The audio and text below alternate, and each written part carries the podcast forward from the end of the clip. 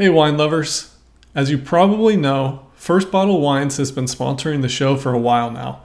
I use First Bottle to find all the best deals on really high quality wines. They're carefully curated so you always know you're going to get a great bottle. They've got all your favorites Pinot Noir, Cabernet Sauvignon, sparkling, whatever you love.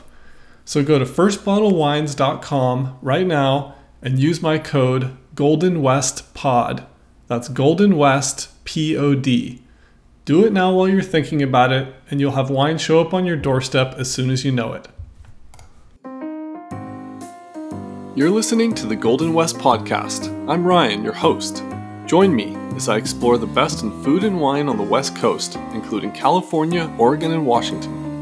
We're about to go on a journey, exploring the people and stories behind the vineyards, farms, and kitchens.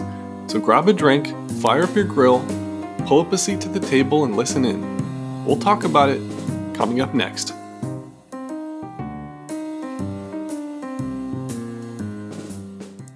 Today's show is brought to you by Coava Coffee.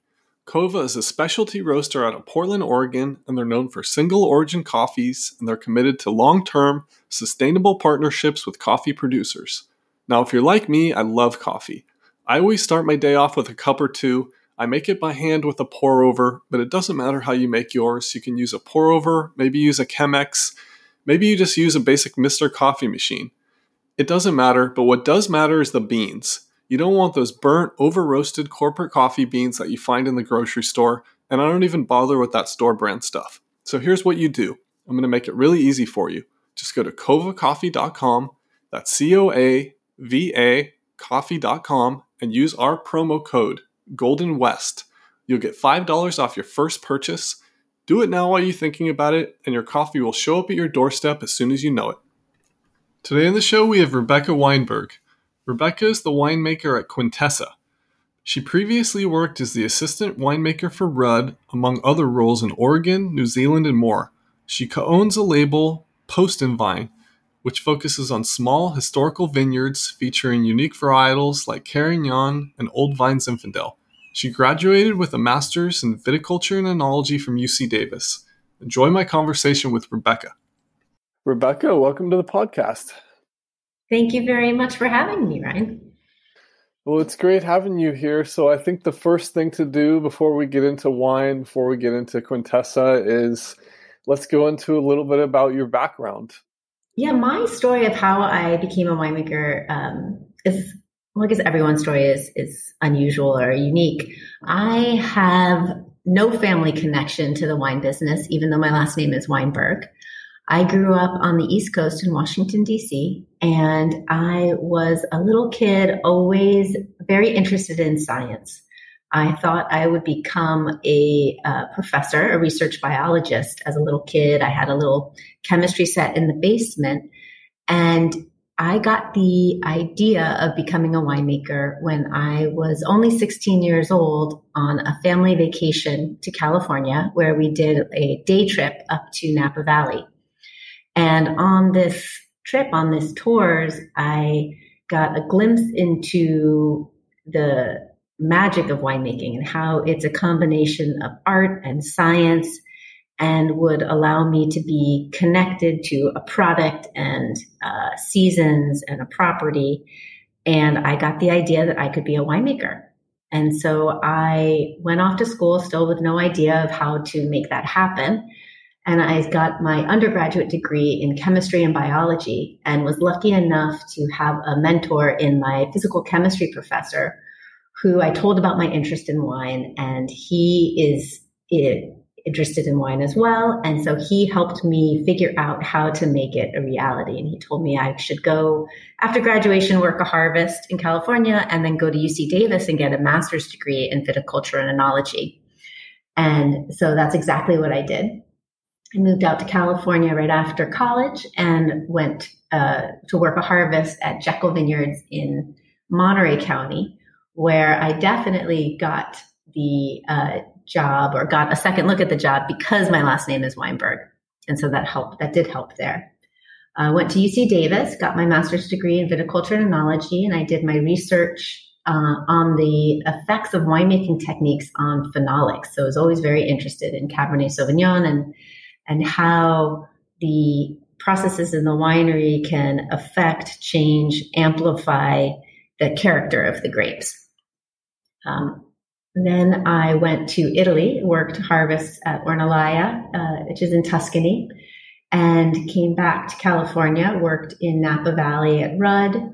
Um, I've worked in Oregon, in um, New Zealand, and I have been mainly in Napa Valley since 2003. Wow, you have experience from all over, which we're going to get into a little bit. But do you remember any of the wineries or places you visited on that trip to Napa with your family at the time? Oh, yes. It was Robert Mondavi. Um, so this would have mm-hmm. been in the early 1990s. And I remember being hiding kind of my family um, in the back of the tour groups that I was allowed to, you know, get a couple sips of the wine. Um, and I remember taking that tour. I remember the facility. And so every time I drive by Robert Mondavi, um, I think about that moment. Yeah. I think depending what when you came to Napa, you know, people have come and experienced it at different times and how things have changed over the years.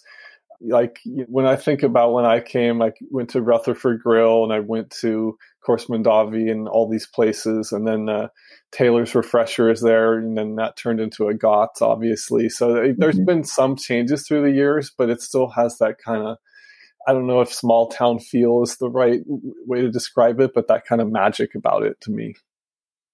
Oh, I would agree with that very much. I mean, Napa has changed so much in the 17 years that I have lived here, but it it maintains that that what you call it, that small town feel where I think it's because it's a we have one main industry, which is wine. And it is the kind of industry where we understand that we we all have to work together, um, that the rising tide lifts all boats. And so it is an incredible community of um, sharing of ideas, tasting together, visiting each other. Um, and it, it, it still has maintained that kind of small town vibe.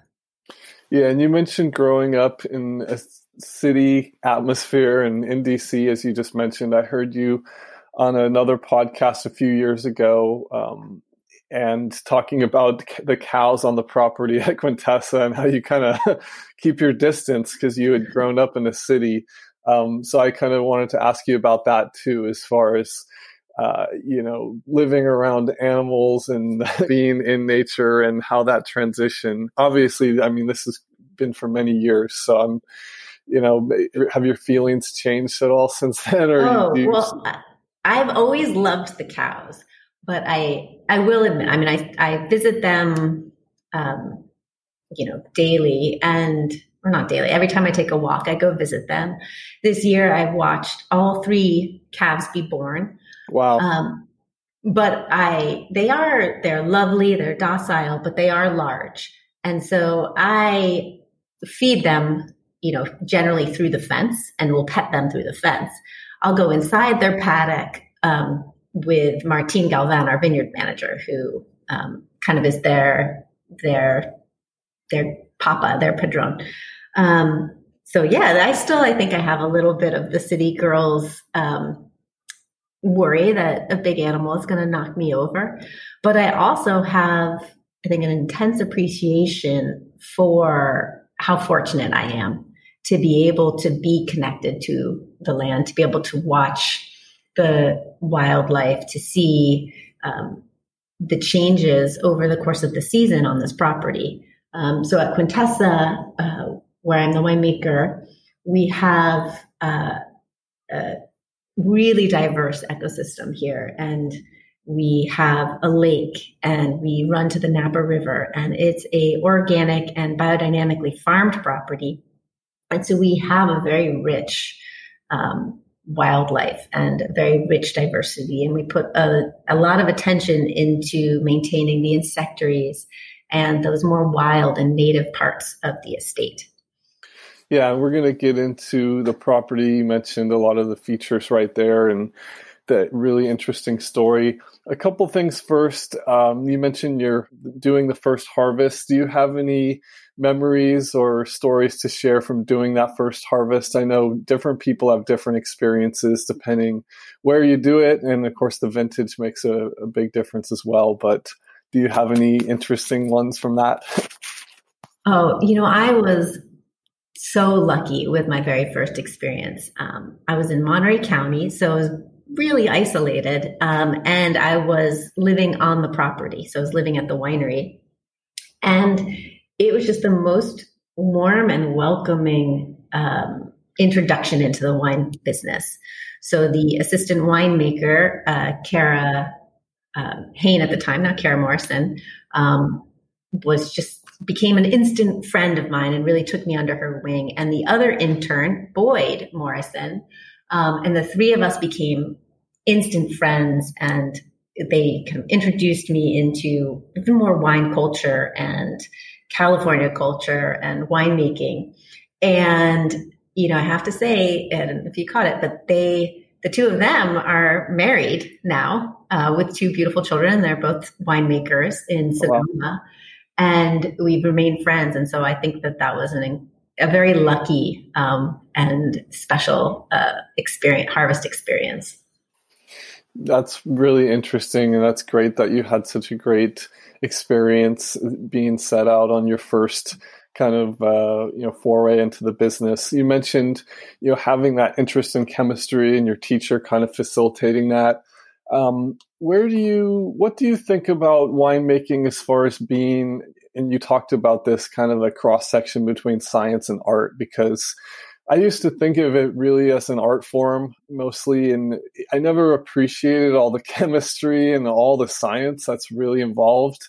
It wasn't until listening to Jim Duane on the podcast um, and a few other people where I really realized I'm like, wow, I think I'm I'm gonna have to do a few more chemistry classes and kind of brush up on some of this stuff to be able to understand that the science piece. But you know, where what do you think about that? Yeah, you know, you're right. Jim does a wonderful job of explaining um, the science.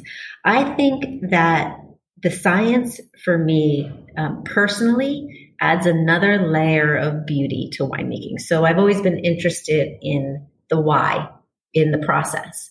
And so for me, understanding or, or trying to, I don't know that you'll ever fully understand it, but trying to understand the processes that are going on as wine ages, um, the phenolic development adds another layer of beauty to it. As a winemaker, I do think that the, you don't have to have a chemistry background to be a winemaker, but I do think it's, it allows me to become a better artist. Because if I understand the fundamental importance or the action, say, of pH, why it's important, um, the metabolism of yeast. That actually allows me to become more hands off, more artistic in my winemaking. So, for instance, I don't inoculate with yeast, I use only native yeast. And so you could think that means I'm doing less, I'm not adding anything, but it actually requires a more fundamental understanding of how to promote the native yeast that I do want and discourage the spoilage yeast. So a better understanding of temperature, of um, yeast metabolism, and you know, understanding all that science. One makes it, you know, that's kind of. I've always been a geeky kind of person, and I like that kind of thing. But it's also what allows me to flex the artistic um, muscles. Yeah, and you've talked about your work with phenolics. Let's discuss that a little bit, kind of from a basic level, and then we can drill down a little bit more for people who are unfamiliar. So, you know, most people know tannins, but let's talk a little about that conversation and how you view it in some of your research. Sure. Yeah. So phenolics is just the the large and tannins are just a large group of um, compounds that have these activities. So tannins are multiple different compounds that have the ability, literally, to tan leather, and so they have a certain amount of reaction to them. Phenolics are the building blocks of tannins um, and color. So they are of fundamental importance in red wines. So I think you know I as a winemaker, um, it's really it's interesting and and uh, another person mentioned this to me the other day, and it made perfect sense. Is that as a winemaker, you're always tasting wine for the future. So we taste a lot of young wine, we taste unfinished wine, we taste blocks, and you're constantly you're training yourself to taste these wines now for what they're going to be, as opposed to say like a wine critic or a sommelier that would taste a finished wine um, and sort of judge the wine for now.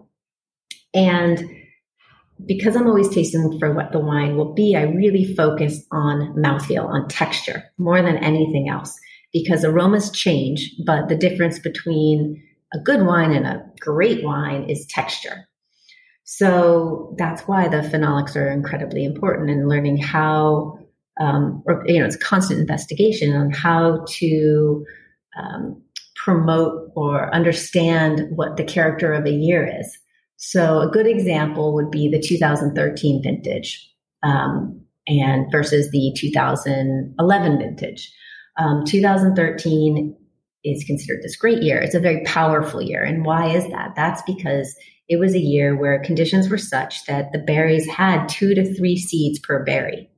And so as I'm walking through the vineyard right now, we're almost into veraison. And so I'm not tasting any grapes, but I am taking, you know, grape off, uh, opening it up with my fingernail and seeing how many um, seeds are per berry, because that gives me an indication of what the character of the vintage is going to be like. So 2013 with two to three seeds per berry. Seeds are where tannins are mainly. Um, that would tell you that this has the potential to be a very high tannin year. And you have that combined with uh, what we call an Indian summer, so a warm September, October, to allow that really high level of tannin to actually get fully ripe and then extractable. So you can have tannin, but it's not always able to be extracted into um, the wine. And that's what created the character of the 2013 vintage. Um, 2011 is on the opposite side where it was about one seed per berry. Um, so it was a much lower tannin level. And then we also had a cooler year. So we were actually very lucky to have a one seed per berry, a lower tannin year, because that allowed that one seed to get ripe in a cooler year. So these are the kind of things that you if you understand, or for me, find it interesting to look at and get a sense of what the vintage is going to be like, and then use that information, that observational information, to react in the winery um, in terms of your pump over regimes, in terms of your maceration times. Um, I don't believe in just having a, a recipe um, for what you're going to do in the winery. Uh, even though we say wine is made in the vineyard, or all great wines are made in the vineyard, you actually need to carry that through into the winery. So in a year like 2011 with you know not that much tannin, you don't need to extract that much. It's going to come out. It's actually not the character of that year. Whereas 2013, you have these easily extractable tannins, and so you actually have to be careful about not over extracting. Um, and so that's that's how I use the phenolic research in sort of my day to day, you know, how I can connect that kind of science of phenolics with what I consider the artistry of uh, being a winemaker. That's a really interesting explanation. Talk a little about kind of on the consumer side. So, people tasting wines and being able to taste a wine with, let's say, higher tannins and then tannins be, having that ageability factor. So explaining that to people a little bit. Yeah. You know, this is a really exciting area. I think that this is the new and and for a lot of consumers that I taste with the kind of scary and uncomfortable part that they're not as familiar with. I think the wine industry as a whole, we need to do a better job of letting people know that they're what they like is okay. I think we do too much um, insider speak in when we're talking about wine, and we make people feel like they're they don't know what they're talking about, or they're uncomfortable, they're afraid to say their opinions. Everyone has a personal taste, and so teaching people and talking about tannins and how they interact with your mouth, um, how you react to them, it, that's going to you know create this whole language to talk about texture because we're just using language to approximate a feeling, right?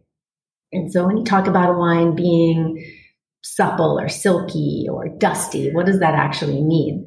Um, the best way to talk about that with people and to teach them is to taste wines together. And then to understand how that texture, how that, what we call tannin quality, um, how that will change and develop over time. So I, I believe that uh, a wine with a good tannin quality, a good texture, that will remain a quality wine over the course of its aging. Um, and so that will tell you kind of how much sort of learn to identify these textures, um, the volume of tannin, how how it's interacting, the age of the wine, and kind of predict how that's going to age and at what point that's going to be the perfect time for you personally to drink it.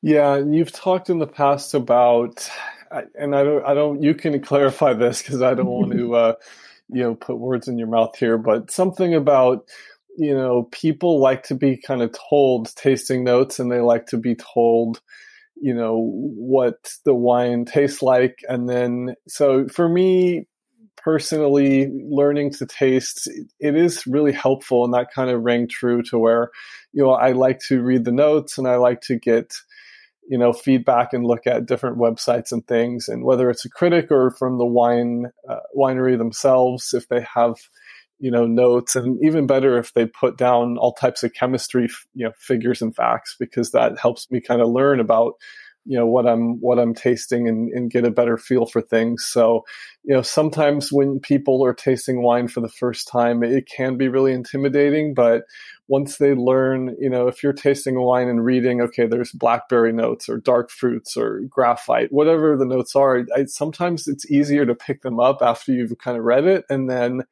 you know, maybe going forward, you might not agree with everything, or maybe you'll pick up some other notes that you personally find. But what do you think is the best way for people to, like, for wineries and winemakers to connect with consumers on that piece? I guess that's more of like a business of wine question.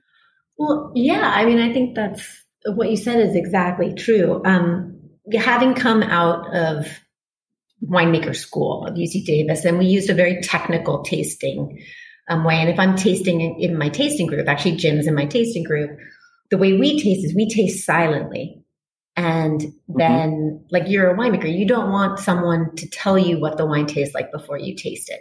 Right. And so it took me a while um, of sharing my wines, of going out on the road to realize, and actually someone told me this, it's like, just tell us what it tastes like, um, which is a very different way. Like if I'm tasting with a wine critic, it would be incredibly rude for me to tell them what the wine tastes like. Oh, I'm sure. Yeah. you know, be quiet, let them taste, um, let them come up with their own opinion. But having this conversation and sort of sharing my, my thoughts on the wine, um, has you know has taught me a different way to talk about it also you know as a winemaker when i'm writing my own personal notes they might not make sense to anyone else they're kind of a laundry list of things that i'm you know uh, things that i'm noticing and their intensity and so in terms of my winemaker tasting notes those published notes and what i want to share i actually need to translate my own internal note into something that is uh, understandable to someone else I've actually started, uh, I did a, I've gotten into tea and I've started to notice and, and learn from tea producers. And I'm trying to use that in how I talk about wine or how I write about the wine. Because one thing I, you know, initially used to do is, is be very technical, very, um, not emotional in and and not lyrical at all in my winemaker tasting notes and how I was talking about the wine, like saying black fruit, blackberry, cassis, medium plus, tannin. Um, and I realized with the tea notes, they talk more about how the tea makes you feel or what it should remind you of. And so I've tried to kind of create this hybrid, um, which, because I think that wine does have an emotional response and is what's so special about wine is how it evokes memories, how it, you know, translates the soul of an estate into a bottle of wine and how it's going to speak to that. And so try and create tasting notes and, and talk about the wine um, more like that is the way that it makes me feel. Um, and so for Quintessa, in that way, I've started calling every vintage, coming up with like a name um, for every vintage or a, a, feeling for every vintage. And I, I really like that kind of idea. So the 2017 vintage that we've um, we're releasing right now, I've called it an eloquent year, and it's because it it's something that the the wine, even though I made it, these wines are alive and they're going to tell me something themselves. And this is a vintage that I found has been surprising to me. And every time I've tasted it, it's changed, and I feel like it has a lot to say. And so I had to come up with one word, and that's what I chose. Wow, that's uh, that's that's great. We're going to link the um, website here in the show notes so people can purchase some wines, and um, we're going to get into that a little bit more. But the last thing before we do get into that is there's so many properties you worked at, and as you mentioned, Oregon, New Zealand, all over the place. Um, but the one I am the most interested in is Rudd, I guess. Um, mm-hmm. And so maybe you could, uh, you know, elaborate a little bit on that. And a lot of people kind of know the story there, and maybe they've been to press restaurant or um, maybe they've uh, just driven by the property or something like that. But there's there's a lot of history there, and they make some amazing wines. They don't make that many wines though, only a, a few, right? No. So yeah, so Rudd is this beautiful estate in Oakville. It's on the eastern side, so along the Silverado Trail um, and Oakville Crossroad. And um, I've always been drawn to these estate driven wines, to a property that has a lot to say. And so I actually worked at Rudd a couple of, I had sort of two stints at Rudd. One was as a cellar intern. So when I first moved to California, I worked in the cellar there. And it was um, such a wonderful experience. I got, at the time, they were also doing the Edgehill wine. So I got introduced to these, what we call mixed blacks. So these like Zinfandel, Petite Sirah, Carignan type wines with the Edgehill program. And then the um, Oakville Estate. Uh, Rudd has a very distinctive um, soil type. It's this Oakville red. And it's, um, uh, you know, it, it's this kind of uh, minerally dark, um, structured uh, wine, like wines from this type of soil. And it was really fun to learn how and watch how the winemaker um, was utilizing different techniques to uh, work with that property. And then I came back to Rudd um, after working a little bit at Staglin, which is in Rutherford on the western side. So came back to Rudd um, for a couple years and was the assistant winemaker there. And so, really, Rudd for me is like my university. Um, I learned so much about winemaking from it, and it's a special place in my heart, and particularly that estate driven um, focus, the idea of quality above anything else. And um, conversely, also, or, you know, in addition to that, the Sauvignon Blancs.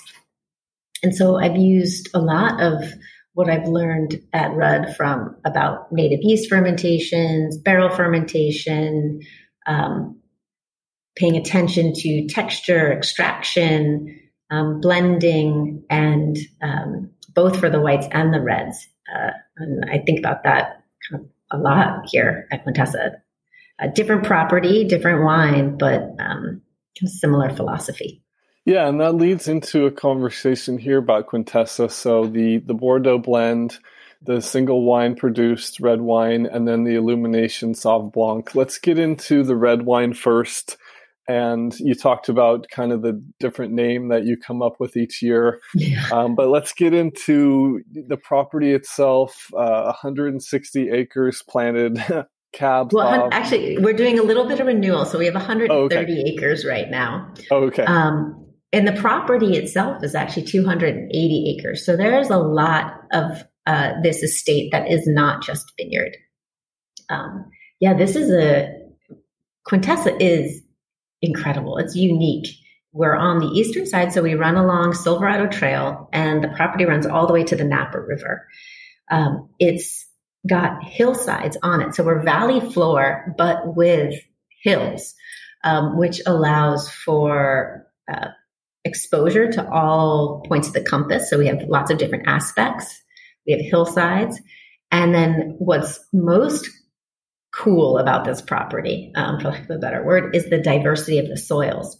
So you have one estate farmed with one philosophy with multiple different um, soil types. And I think that's the power and, and the um, special character of Quintessa is the diversity. It's kind of like a microcosm of all of Napa Valley um, geologically in one place. Yeah, and that diversity really contributes to the the wine and obviously how it tastes and like you said the mouthfeel and getting all those nuances. Talk a little about how you go about the blending for any given year. So i'm seeing here in 2017 um, you know you have the standard cabernet sauvignon merlot a little bit of petit verdot but you also have the carmenere in there um, which yeah. kind of caught my eye how do you think about how do you think about blending and how do you think about achieving what you're going out for in that bordeaux blend style? Yeah so there we have five um, bordeaux or so five red varieties five of the six bordeaux varieties planted on this property. Um, there's cabernet sauvignon cabernet franc merlot petit verdot and carmenere. Um, this is the only property I've ever worked with Carmenere on, and it has been a revelation. It's very interesting. Um, you know, Cabernet Sauvignon is we have it on different soil types. It really expresses itself differently, um, but it is that you know dark fruit, backbone, full tannin. Cabernet Franc is a little bit more red fruit, a little bit more rustic, and a bit of a what we, I would call a fresh character. So like a little bit more edgy, more freshness, more high acidity. Merlot is plush. Um, Petit Verdot is dried floral, spice, exotic. And then Carmenere is really interesting me. So we have two blocks of Carmenere. Like I said, I had never worked with it before. It is a little bit like um, Merlot in that its tannin can actually be fairly plush but it also has a green character to it. So when it's great, it's beautiful. It's this um, tobacco barn, resinous, um, herbal note. When it's a shorter season and it doesn't get ripe, so it actually need, needs a fairly long season, it can be more like a chimichanga, like a jalapeno, and that's not as good of a mm. green character. So it's sort of it's and it's a it's a nod to the Chilean heritage of the family. They actually sourced and brought in the Carmenere um, clonal wood from properties that they uh, had planted or, or were owning in Chile. And then it's, but in the blend, it's serving this purpose of adding complexity, spice, um, a, a, new kind of character in it. And it's very special. So I love that there is in all of the Quintessa vintages this it's like resinous tobacco barn. So it's not like cut tobacco. If anyone here is, you know, been to a tobacco barn, lived like Virginia, Connecticut, Kentucky, there's this really um, particular character. It's kind of like a cigar leaf wrapper, and it's a little bit more sandalwood esque. Yeah, yeah, and I'm seeing here on the notes from the website the savory characteristics, tar, tobacco, giving it structure, um, but you know, balanced by the those silky, the silky smooth mouthfeel and those fruits. Where whenever I taste Quintessa wine, it's really to me it's just so silky and approachable where it, and you're getting all those fruit flavors with none of the kind of harshness i guess i mean it was one of the first wines i actually tasted where i was like whoa this is a you know, an amazing uh, Cabernet. I actually had not tasted anything like it before that. Um, I actually had it first time at, at, one of the Hillstone locations. I forget uh, mm-hmm. which ones, but you know, it's it's on the menu there. People can find it, and it it's one of the higher price wines there. But um, I think it was a birthday or something, and we we treated, and it was, and that was uh, it was an amazing experience. And from there, it was down the rabbit hole. Uh, tasting so many other things. But let's talk about Rutherford dust. Um, some people know this term and it's been talked about. You talked about the different soil types, yeah. which adds to the uniqueness of the wine. What should people know about Rutherford dust and why is it so unique and so special? Yeah, you know, Rutherford is this historic heart of the Napa Valley. And I think Rutherford and Oakville are known as the um, the you know sort of classic and um, best places to grow these Bordeaux varieties in Napa Valley. Um, Oakville tends to be more opulent. Rutherford has more structure. The the Rutherford dust thing is funny. Um, you know, I'll even use the term sometimes, and for me, it can be literal. Like there's dustiness, mm-hmm. um, feeling of dustiness. It, I think that um, all of Napa Valley and all of these appellations, we're a very uh, complicated geologic um, formation. So we have the two mountain ranges. Um, our sub-AVAs span, though, across the eastern hills, the western hills, and the valley floor. And so there can be a lot of difference. And I actually think sometimes even more difference between the east and the west of Rutherford than there is between, say, you know, St. Helena and um, Oakville. Uh, here at Quintessa, like I said, we have these hills and we have this diversity. Most of our property is volcanic origin. So origin from the Vaca Range that we nestle up against the foot of. The far eastern part of our property has white soils, um, like those found on parts of Howell Mountain and Pritchard Hill. So that's a volcanic ash. Then we have these central hills and these western hills that have a mix of volcanic and um, alluvial. So we see um, quartz and volcanic um, character, but also these gravels and these cobbles and a little bit more clay. So this is this what I would call mountain fruit tannin. Um, and you know, when you taste those mountain wines, they have a tighter core. Um, they have a different structure to their tannin, and the clay though allows for a little bit of um, breath to them.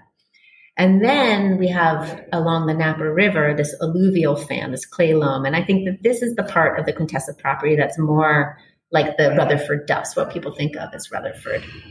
And this is a deeper clay loam, and so it creates this power and this plushness um, to the wine and a little bit more of a it's not incredibly long finished. The actually the volcanic soils particularly that white soil creates this incredibly long finish um, in the quintessa wines. The um, rutherford dusty part of the property creates the power and the density and the plushness um, and then the, a little bit of a dusty feeling.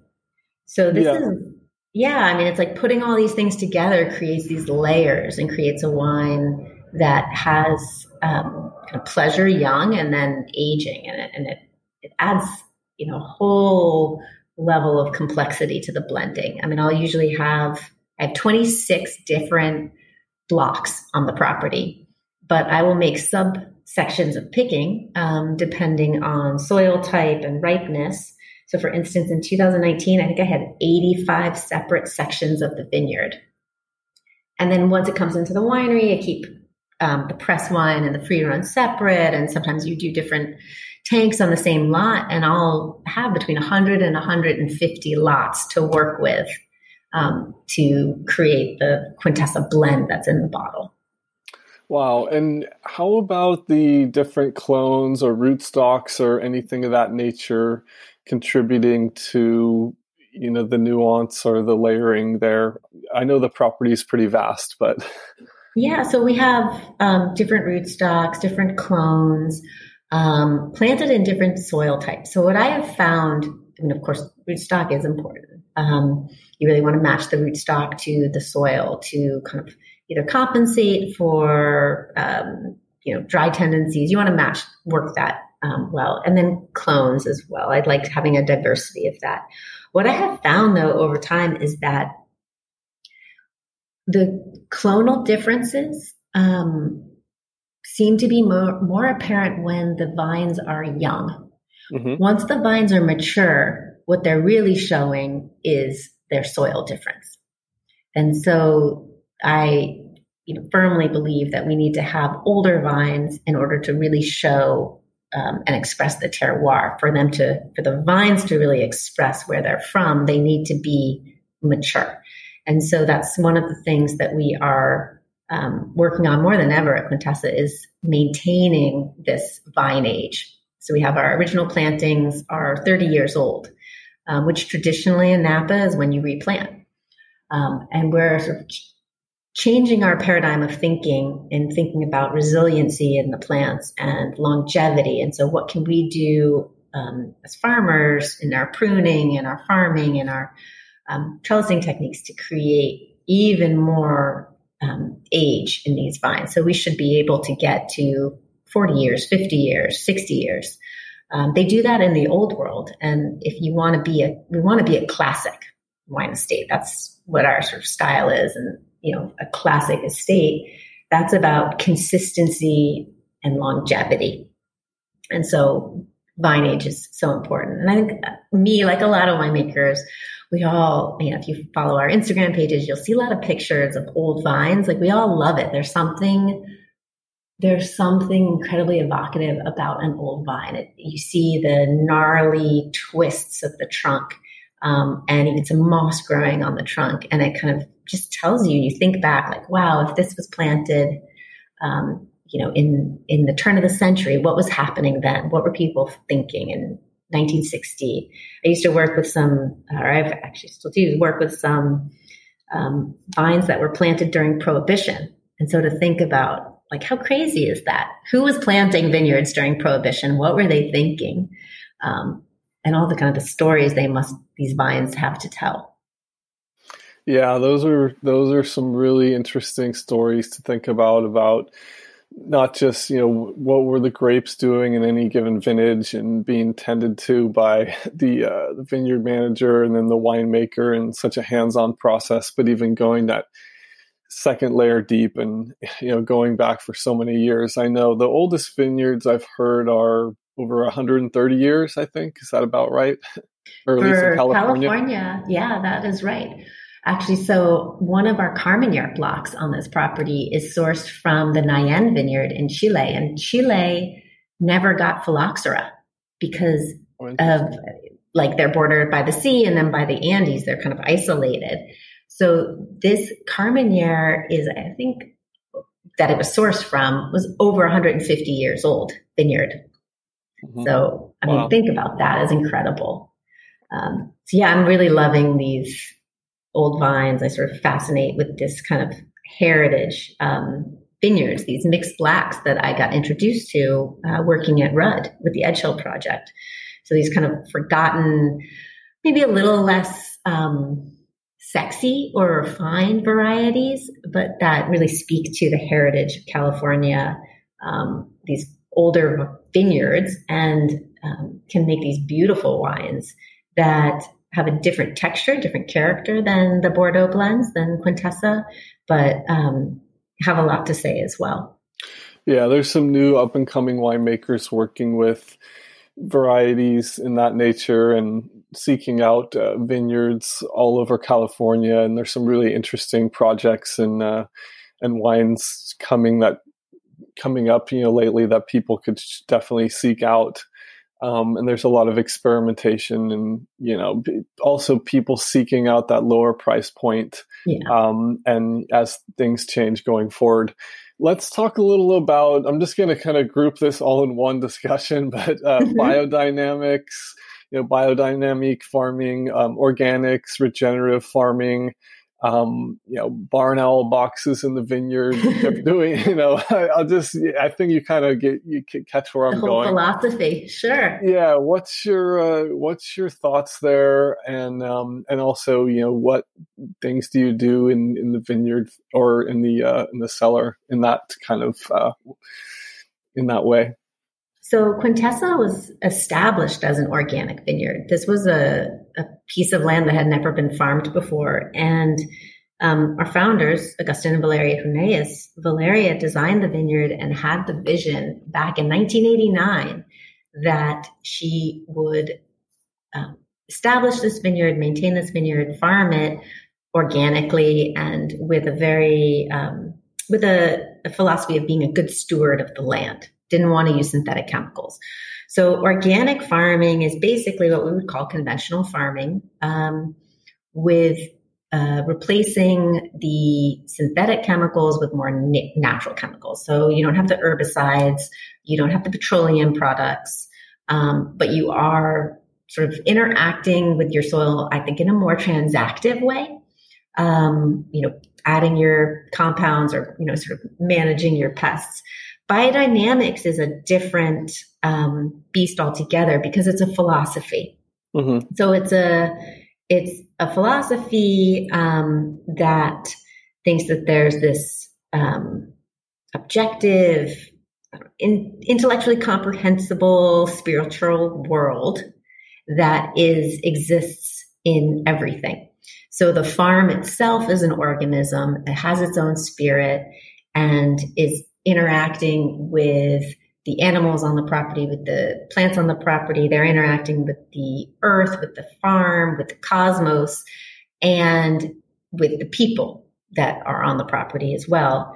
Um, so it's practically, though, just a sort of framework that you use to um, think about all of the actions that you do and, and your interaction with the property, with the estate. And so, you know, fundamentally, farming is extractive. We are extracting um, energy from the ground to make these grapes, and then I'm taking them to make wine. I'm not putting them back in. So biodynamics asks you to think about how are you going to counter that? How are you going to create life and energy and healthier soils um, in your process? And, and mainly that's through compost. So we work a lot with the compost, creating a more healthy mm-hmm. microbiome you know, I found that over the last couple years, people understand it better. Um, you know, there's sort of these like weird practices that kind of make no sense if you take them on their own, where you're like burying cow manure in a cow horn, burying it underground, and then spraying it. That sort of, or silica, that kind of sounds cuckoo, right? But if yeah. you think about it, I explain it this way, right? This is okay. So, um, cows have four stomachs. They turn cellulose, they turn grass into energy. They have a really powerful gut microbiome. And so that's what the cow manure is, these, this gut microbiome of the cow. Burying it in a cow horn, um, you know, you're doing it because in biodynamics, this understanding of, or this belief in um, the power of a cow horn to focus these energies. But you can just ignore that if you want and say that this is a porous uh, um, container, and then you bury it underground to have a stable temperature and humidity. And the cow manure basically it ferments and it changes. So when we dig it back up, it doesn't smell like cow manure. It's this rich, dark compound with no smell. So we mix it with water. So it's very, very small amounts, just a couple like tablespoons, you know, for acres and spray it on the ground. These aren't sprayed on the grapes, it's sprayed on the ground. So this is like pro- taking probiotics for the vineyard. So you are doing all this not to add that compound. It's not this compost that you're adding nitrogen or um, into the soil. What you're doing is you're creating a more healthy microbiome, which will then create more fertility in the soil. And so I think now in, in, recent years, more people are paying attention to their own gut microbiome and it makes more sense, right? Does that make sense to you? Yeah, that's really, yeah. it does make sense. And separating out, as you mentioned, kind of biodynamic from organics, even though they're closely related, it's very mm-hmm. different. Um, but there's a lot of nuance here in that conversation. So, you know that story with the soil it does it does ring true. So sometimes having examples like that can help people yeah. kind of understand things. Um, and you know if i come from a science background um, i i like i said i like to understand the why and how it how things work. Um, having done a lot of chemistry and, and physics i makes me believe that there are forces that we might not be able to measure right now, but do have an effect, these kind of micro forces. And so I don't find it um, contradictory to be someone who believes in modern science and also someone who believes in biodynamics. Um, yeah. Yeah. Yeah, let's get into just briefly the Sauvignon Blanc, the illumination, mm-hmm. um, and uh, how that looks for for you to be able to produce that. And I believe you mentioned in the past that you purchased some of that fruit as well, so you've been able to expand the program a bit. But that's correct. Yeah. So illumination is the white wine from Quintessa. Um, it started as this um, investigation into what would be that right partner for Quintessa. And it the um, family was always interested in Sauvignon Blanc. Um, I think Sauvignon Blanc is one of the great varieties of the world. I think it has the ability to be transparent to its terroir. You can make wonderful Sauvignon Blanc in many different styles. You have New Zealand, you have Loire, you have Bordeaux. Um, and so they started by planting just a little bit of Sauvignon Blanc Musqué actually on the Quintessa property. And so that was the start of the illumination um, wine was this just estate. So that was in 2006 was the first vintage. And it was just served at the family home and, you know, winemaker dinners or, um, you know, just a splash to taste guests to the winery. And people loved it. And so we thought hard about how we could expand this program. Um, and it wouldn't, it was impossible to do it just at the estate and to also to be that partner to Quintessa, it has to have those layers of complexity. And so we found these grower partners in um, southern Napa Valley and in the Bennett Valley area of Sonoma. So this is a cross appellation line. Um, so those are cooler areas of uh, Napa and Sonoma. So cooler regions to be growing Sauvignon Blanc in, so it maintains its acidity, its minerality, um, I like the Musqué clone. So now we know it's a clone. We used to think it was maybe a different variety or selection. So the Sauvignon Blanc component of illumination is about half Sauvignon Blanc and half Sauvignon Musqué. And then I'm also working with some Semillon um, to create more texture, more depth.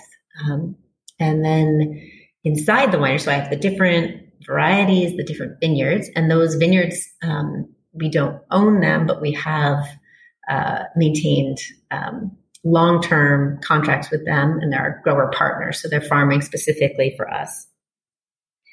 And then in the winery, I'm using different fermentation vessels to kind of accentuate the different character and add um, more layers to illumination so that it can be that partner to Quintessa.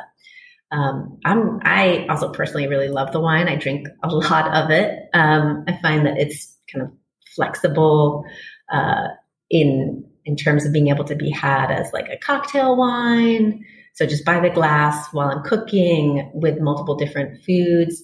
And I think that's because it's barrel fermented with semillon. So it has texture, it has breath, it has no malolactic fermentation. So it also, and it's Sauvignon Blanc, so it maintains a really high acidity. So it both has a feeling of roundness and a presence in my mouth, but also high acidity to create this mouth-watering character to it. Um, that sounds really delicious. People definitely check that out if they've had the red wine, but maybe they haven't heard of the uh, Illumination brand um, and that unique style, as you just explained. Uh, there's a lot of people who may not like Sauvignon Blanc or they think they don't like it until they find something like what you just described with a little more backbone and the, the barrel aging and the semillon. And I mean, that's where there's so much nuance that comes in and um, hopefully this podcast will be able to guide people a little more to uh, sometimes it's really difficult to shop for wine whether you're going on a label or whether you're you know you can look at the the tasting notes and things online but that that really helps give um, a lot more explanation there so thanks for that the last thing here to close things out is your label post and vine um, which I'm on the website here. It's a beautiful website. You have uh, the picture of the vineyard with the mountains in the background. And um, most of the wines here are sold out, but I can see there is one for purchase available. So why don't you talk a little about that project? Sure. Yeah. So this Post and Vine is a little project I started in 2012 with my friend Erica, who works at Rudd. So we met um, working at Rudd together, and it's you know it's, it's this um, project that was designed as a little bit of a creative outlet to work with different grape varieties and also specifically to work with those um, non Bordeaux. So these California heritage vineyards, these kind of lesser known uh, varieties, lesser known regions, lesser known vineyards that I think have an incredible story to tell. And so I'm working with a vineyard in Mendocino called Testa Vineyard that was planted in 1912, so established wow. in 1912. And it's a field blend. So it's Zinfandel, Carignan, Petite Sirah, Grenache.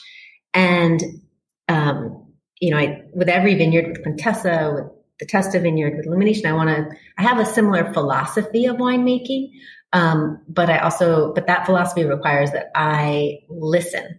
So the wines are going to be very different, but you know, I'm, I'm I guess I'm the, you know, connecting character to them all. And so this is a wine that's more, um, uh, you know, the fruit's different. It's a little bit more rustic. It's speaking of that terroir.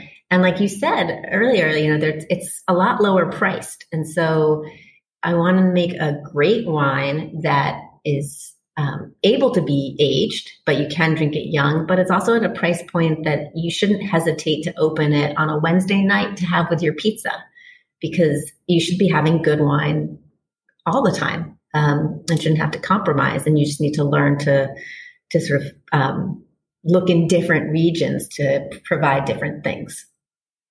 Yeah, the notes on this one are sound so delicious. Wild strawberry, blackberry, pomegranate, blood orange peel, hints of clove, cardamom.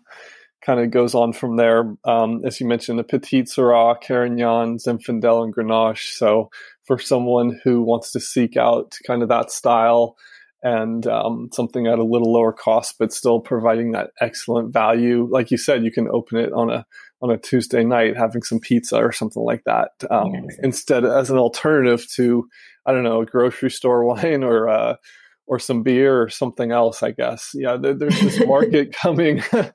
there's this market coming where I where I think that you know now we do have wines at a price point, whether it's 20 30 40 dollars um, where people can enjoy wine on kind of a more weekday basis, or it doesn't have to be a special occasion, but but it's a product that's still handmade, right? And it's you know you take so much care um, and thoughtfulness and in in wine, of course, people know is a living is a living being, and that um, you know it's it's not supposed to be a commodity. That it's like kind of like McDonald's. You know, wine isn't supposed to taste the same every year, and it's not supposed to be that type of wine that that's commercialized that you would buy maybe at a grocery store or somewhere else. But you know, you're still getting a product that's that's craft that's handcrafted, I guess. That's beautifully said. Wine has that special ability to to translate where it's from, um, and that should be possible at, at, every price point. Yeah, and so the other one here is the rosé of Carignan. Yeah, touch a little on that because rosé has been so popular. Um, it, you know, whether it's social media like Instagram or whether it's just in pop culture, but yeah, maybe you could touch a little first on just a, a couple different ways rosé is made, and then you know there's some nuance there. Um, yeah. for people who don't know, and then go into this one, which rosé like. is really having a moment, isn't it? Um, yeah, and rosé maybe in a way can be kind of it, it difficult to parse out because um, it can be made in many different ways and in many different styles. So you can have these very, very light rosés that are almost look white. And then you can have rosés that are darker. It can be made in different ways. So um, the way I make my rosé is um, a whole cluster press. So it's kind of a, uh, it's, I am intending to make rosé. It's the only product that I'm making from these grapes. So the skin contact is very, very minimal, and that's what creates the rosé color versus a, a red Carignan. Um, my rosé, the rosé of Carignan, is actually fairly dark, and that is direct to press. That is like no skin contact. That is just Carignan showing its character, old vine Carignan, giving you um, color right away. Then you can have a rosé that's made called saignée. So that's a bleed. So that's you've crushed the grapes, you put them into a tank, and then you literally open up a valve or you bleed out the juice. So before fermentation, you bled it out, and that can give you um, you're only getting part of the character of those grapes. So you can make a red wine from the what's left in the tank or what remains, and you've just bled out some of the juice. Um, and so that's a Saignée rosé. Um, and then some people make rosés by mixing red and white grapes together, as, or red and white grape wines together, um, which I've never done, which is really interesting. That's um, how they make a rosé champagne um, for instance. And so, like I said, there's this whole spectrum of rosé, and it's I think one of the most fun sort of categories to investigate and to start to learn about. Um, you know the different styles, they're all sort of fun. Is this the kind of rosé that I have? Like a friend of mine, um, Belong uh, Wine Company, makes this rosé they call Chasing Sunset, and it is just the palest color. So tiniest, tiniest blush. And it is so wonderful, like to have at sunset after a hike um, in your hot tub. It's just crushable. Um, another one is Paper planes, which makes a rosé of um, Pinot Noir. So more Pinot Noir character, more, I think, very floral, delicate. Um, and that's, you know, I'll, I'll, sort of put that with um, kind of my appetizers. I actually think it's a beautiful pairing as well with um, summertime dessert. So, like, not a chocolate dessert, but like shortbread and fresh strawberries um, with a Pinot of rosé. And then for Post and Vine uh, Rosé of Carignan, it's a little bit darker. Um, it has that kind of um, it's like a watermelon rind, um, fresh strawberry, and this very distinctive saline sort of mineral finish on it. Um, and I'm just really enjoying. I've been kind of been drinking a lot. I'm, I'm getting high on my own supply, I guess.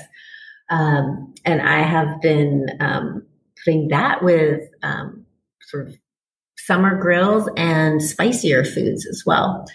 Um, so that's been a lot of fun.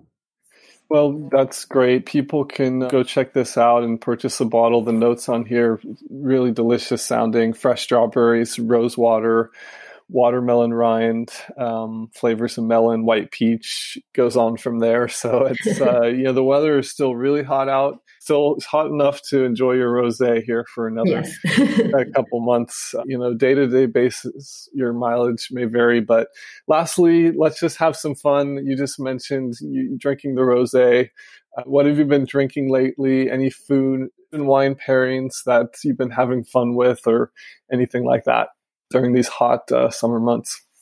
Yeah, you know, I have been eating at home a lot more than usual. Restaurants are not quite fully open in Napa, yeah. and um, and so I have been raiding my cellar. And so I had this weekend the most incredible. Like I've been taking this as like an opportunity to just open great wine. So I had a um, steak, a beautiful uh, ribeye, and I opened up a Super Tuscan, so Grattamacco, um, so a Cabernet Sauvignon from the Mediterranean, or so the the temperate side of um, Tuscany, and that was incredible.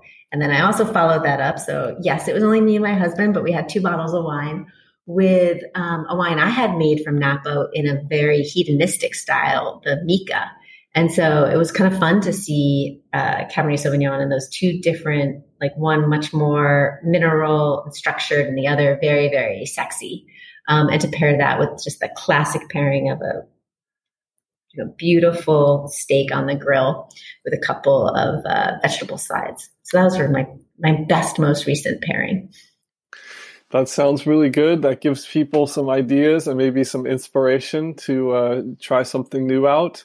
And we're going to put these links here, as mentioned already a couple times in the show notes. People should go check it out and go buy some wine and uh, maybe even revisit the podcast while you're sipping on some of this great wine. Rebecca, really appreciate you coming on. Oh, thank you so much. It's been my pleasure.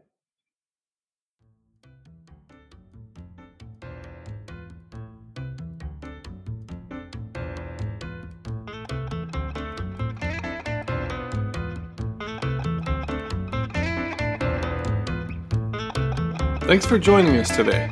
If you like the show, we encourage you to tell a friend. You can support the show by subscribing to our email newsletter for just 5 bucks a month. Find it on our website at goldenwestpodcast.com.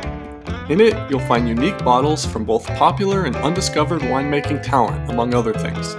If you have feedback, find us on Twitter at goldenwestpod, or you can email us at goldenwestpodcast at gmail.com.